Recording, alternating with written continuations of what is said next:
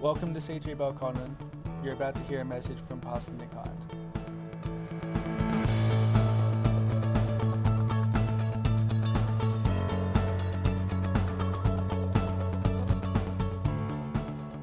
So, uh, looking forward to sharing a message with you today uh, with a bit of a cheeky title where we've got a new series coming up and we're calling it Match Fitness. And uh, we're talking about really how we kind of get back in the game as we transition towards uh, really gathering for church again. And so, these watch parties are a great first step. And like I said before, I can say, Hi, Nick, there in the front row. Yeah, I'm good. Thank you. Thanks for asking. Uh, I'm going to read to you uh, a passage that's been really blessing me uh, for this last little while. And I, found I needed a, a reminder uh, that just kind of I'm a part of something bigger. And uh, I love, I've been camping out in a few passages, a lot of the Psalms, but boy, Colossians uh, chapter 1 is just really blessing me at the moment. Let me read to you this, this passage from the Passion Translation, and, and it's from verse 15 of Colossians 1. And I love the title. It says, The Supremacy of Christ. Here it goes. He is the divine portrait, the true likeness of the invisible God, and the firstborn heir of all creation. For through the Son, everything was created, both in the heavenly realm and on earth, all that is seen and all that is unseen. Every seat of power, every realm of government, every principality and authority. It was all created through him and for his purpose. He existed before anything else was made, and now everything finds completion in him. He is the head of his body. That's us, the church. And since he is the beginning and firstborn heir in resurrection, he is the most exalted one, holding first place in everything. For God is satisfied to have all his fullness dwelling in Christ. And by the blood of his cross, everything in heaven and on earth is brought back to himself back to its original intent, restored to innocence again. I love this passage reminding me of the bigness of our God, of the preeminence, the supremacy of our Lord and Savior, Jesus Christ. And my place in all that, in fact, the New Living Translation follows on from the, into the next verse saying, This includes you. And it reminds us that we were once far away from God, but we have been brought near by the blood of Jesus Christ. And this is just pure and simple gospel. And I am so thankful to be reminded over and over and over again that that is where I find my place. That is what defines my life. Circumstances come and go. Uh, this is maybe a one in a century kind of event we're experiencing and uh, walking our way through at the moment, but there's always things going on in our world, sometimes on a global scale, sometimes on a very personal scale. Hey, the impact is still the same, right? And, and so we're always going through things, but you know what? Over, above, and through it all is Jesus Christ is our God, our Lord and Savior, who is faithful. His faithfulness endures forever, and His mercies are new every single day. How good is it to be reminded that we're a part of the bigger picture?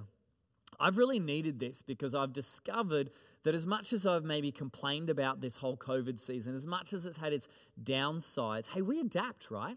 And, and so we've adapted into these new ways of doing life, and we've sort of got comfortable in a new kind of discomfort.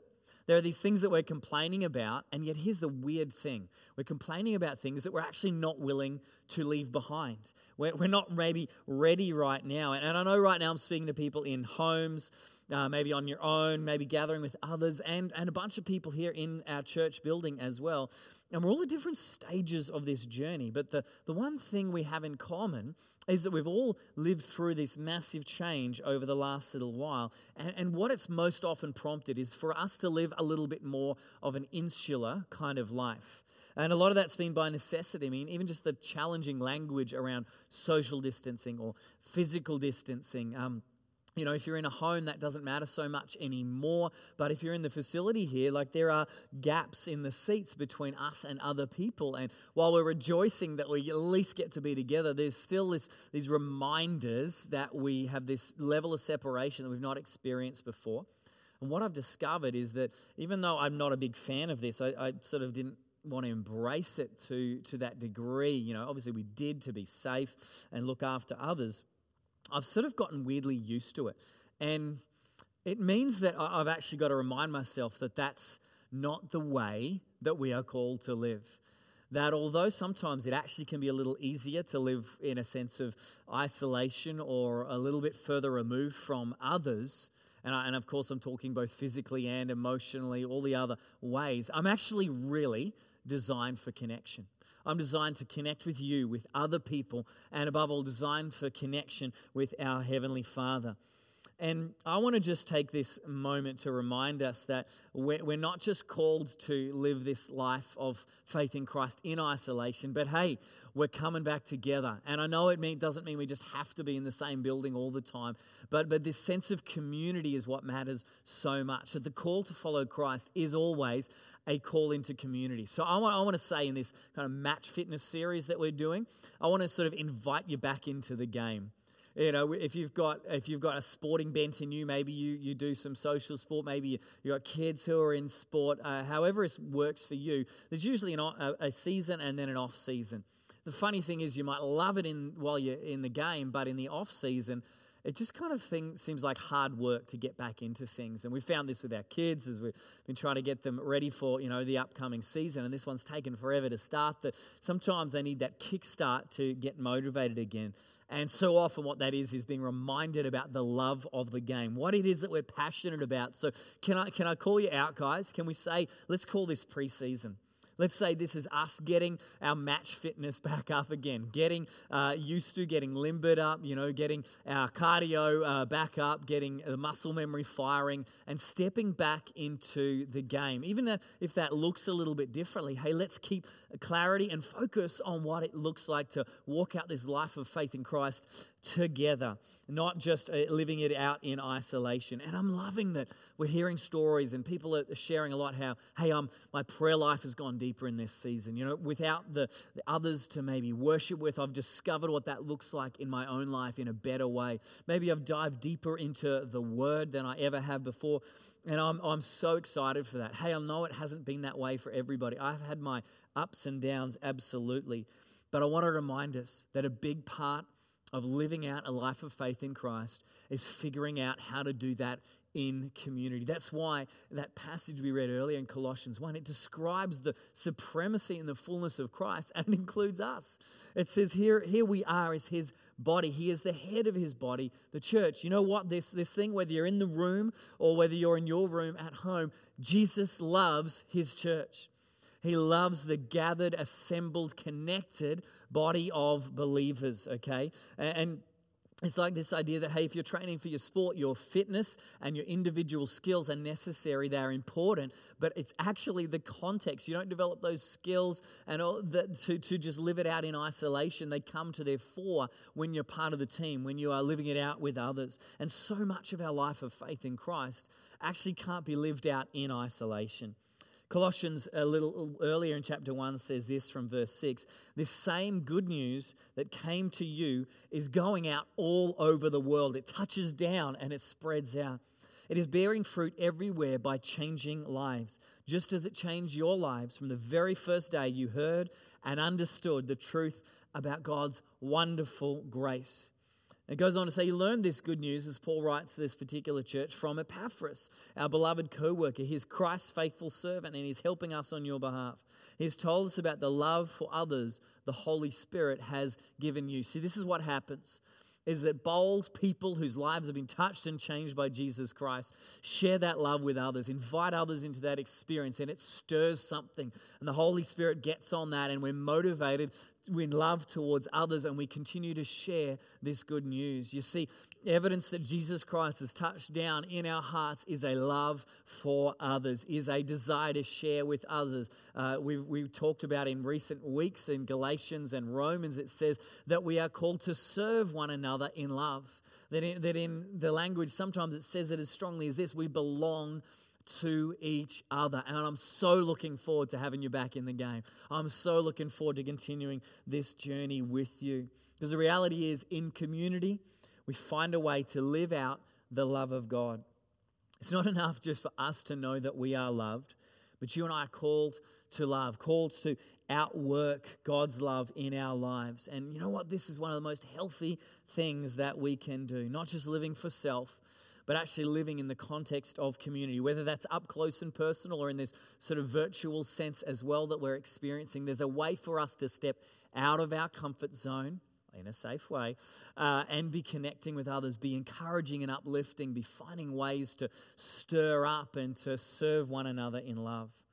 You see, if God is vitally at work in my life, we shared this last Sunday in the interview that James and I shared, uh, it affects my relationships. If God is vitally at work in my life, you can tell. It should be evident in those around me. There should be a rubbing off of me on, on others. There should be attitudinal shifts in me. There should be rough edges getting uh, worn off. And this all happens because we have the example and the inspiration of our Lord Jesus Christ.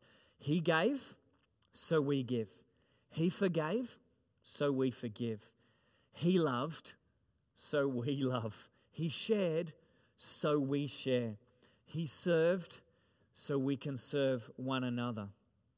Here's the bottom line you and I are designed for community, we are designed for connection, we are designed to be a part of the body, to literally be functioning parts alongside one another.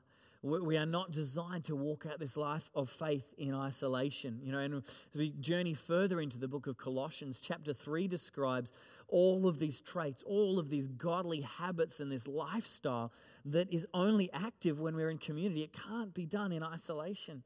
In verse 12, Colossians 3 says this Since God chose you to be the holy people he loves, you must clothe yourselves with tender hearted mercy, with kindness and humility, with gentleness and patience. Make allowance for each other's faults and forgive anyone who offends you. Remember, the Lord forgave you, so you must forgive others. Above all, clothe yourselves with love, which binds us all together in perfect harmony. And let the peace that comes from Christ rule in your hearts. For as members of one body, you are called to live in peace and always be thankful. Let's remember that, that line there as members of one body, as individual parts of a collective whole. As you and I each have roles to play, and I want to expand on that further uh, in, in our message and our time together next Sunday. But as we all have our parts to play, uh, the whole body grows and is healthy. We are called to live alongside each other in this incredible journey of faith, hope, love, and peace. You know what? I got to tell you, I cannot wait to need to forgive you very soon. Okay? If, like at a distance, I don't know what you're thinking. Your, your, actions are hardly affecting me, right? But I cannot wait to need to forgive you soon. I cannot wait to, you know, need to practice patience. I cannot wait to have to remind myself to allow the Holy Spirit to work in me, to be kind when I maybe don't want to f- feel like that. Maybe be gentle when the, the first reaction might be harsh. I can't wait to need to practice all this stuff on real people again. I love the fact that so much of what it looks like to live a transformed life in Jesus Christ actually only shows up in a sense of community. Isn't that a crazy thought? So much of what it looks like to have the Holy Spirit at work in our lives only shows up when we are around other people. You see, the real measure of our relationship with God, we're told, is, is actually seen in our relationship with others. Jesus said to his disciples, He said, This is how people are going to know that you belong to me that you're my disciples if you have love one for another. You know, now that's a, that's a nice statement, right? That's, that's a powerful statement that our love for each other shows that we are followers of Jesus. It shows that something has happened. But you see, think about when Jesus said that. That, that line is, is in John 13. And in John 13 and 14, there's this sort of preamble, and then through, all the way through to 17, as Jesus is laying out for the disciples his departure. He's saying, I'm going to go. So Jesus is actually speaking this to a group of people in a climate of fear. And what we've seen globally over this time is that fear and anxiety often enhances and increases the separation amongst people. We recoil from each other. We stop assuming the best. All these weird thoughts start to get into the mix. And in a climate of fear, often love is the last thought, right? But we're told that perfect love casts out all fear. And so Jesus is saying to a group of people who already do and will increasingly have reasons to fear and set up uh, barriers between themselves and others, he says, No, no, no, actually, what is going to define you, what is going to single you out amongst other people is that you're not going to bow to fear. is that you're not going to look to self interest, but you are going to step out of your comfort zone. You are going to respond in love. You are going to show that you belong to me because of your love for one another. That's how you are going to stand out. And I guess if I got one goal here today, ultimately it's to provoke you. It's to stir you up. Maybe it's to remind you of what you've been missing. Maybe it's to challenge you to uh, you know kind of take off the ugg boots put on the training shoes and get ready to get back in the game. Maybe it's to to just get you longing uh, again to be gathered to be in the house of god. If you've joined us uh, virtually over this season we cannot wait to meet you in person and over coming weeks. I'd love to think everybody can kind of dip their toe back in the water and, and get get along to one of the six uh, watch parties that we've got at church, and you're registering for those, and then soon those will turn into live services while there's still online opportunities. But hey, let's together get back in the game. You know, Hebrews 10 uh, says in verse 24 and 25 this, this powerful reminder to us. I love it. Let us think of ways to motivate one another to acts of love and good works. And let us not neglect our meeting together as some do, but encourage one another, especially now the day of his return is drawing near. Let's think of ways to motivate one another. Other translations say things like, let's stir one another up, let's provoke one another to love and good deeds. Let's find ways to bring out the best in ourselves and others by, by breaking out of this sort of insular shell and engaging uh, again.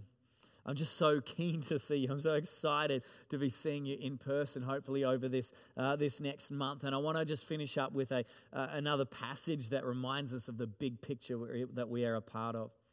In Philippians chapter two, as again we are reading about the glory and the supremacy of Jesus Christ. Uh, the the author starts out like this: Is there any encouragement from belonging to Christ? Any comfort from His love? Any fellowship together in the Spirit? Are your hearts tender and compassionate? And wouldn't we love to say yes to all of those things? And this is what he says is the result. Then make me truly happy by agreeing wholeheartedly with one another, loving one another, and working together with one mind and one purpose. This is what it looks like to live out our faith. Don't be selfish. Don't try and impress others. Don't, but be humble. Thinking of others is better than yourselves. Don't look out only for your own interests, but take an interest in others too. Let's remember what it is like to do life shoulder to shoulder, even if that's a little bit further away than it normally is. Let's remember what it is like to do life connected, even if it, it may not be physically connected. But hey, we can be in the same room. We can be of one spirit, of one heart, and of one mind. We can be reaching out and speaking into each other's lives. You know, ultimately, all of this flows from what Jesus Christ has done for us. We can love because we are loved. 1 John 4 sums it up and says it like this in verse 9 God showed how much He loves us by sending His one and only Son into the world so that we might have eternal life through Him. This is real love. Not that we first loved God, but that He loved us and sent His Son as a sacrifice to take away our sins. This is real love. Not that we first loved God, but that He loved us and sent His Son as a sacrifice to take away our sins. We can love because we are loved.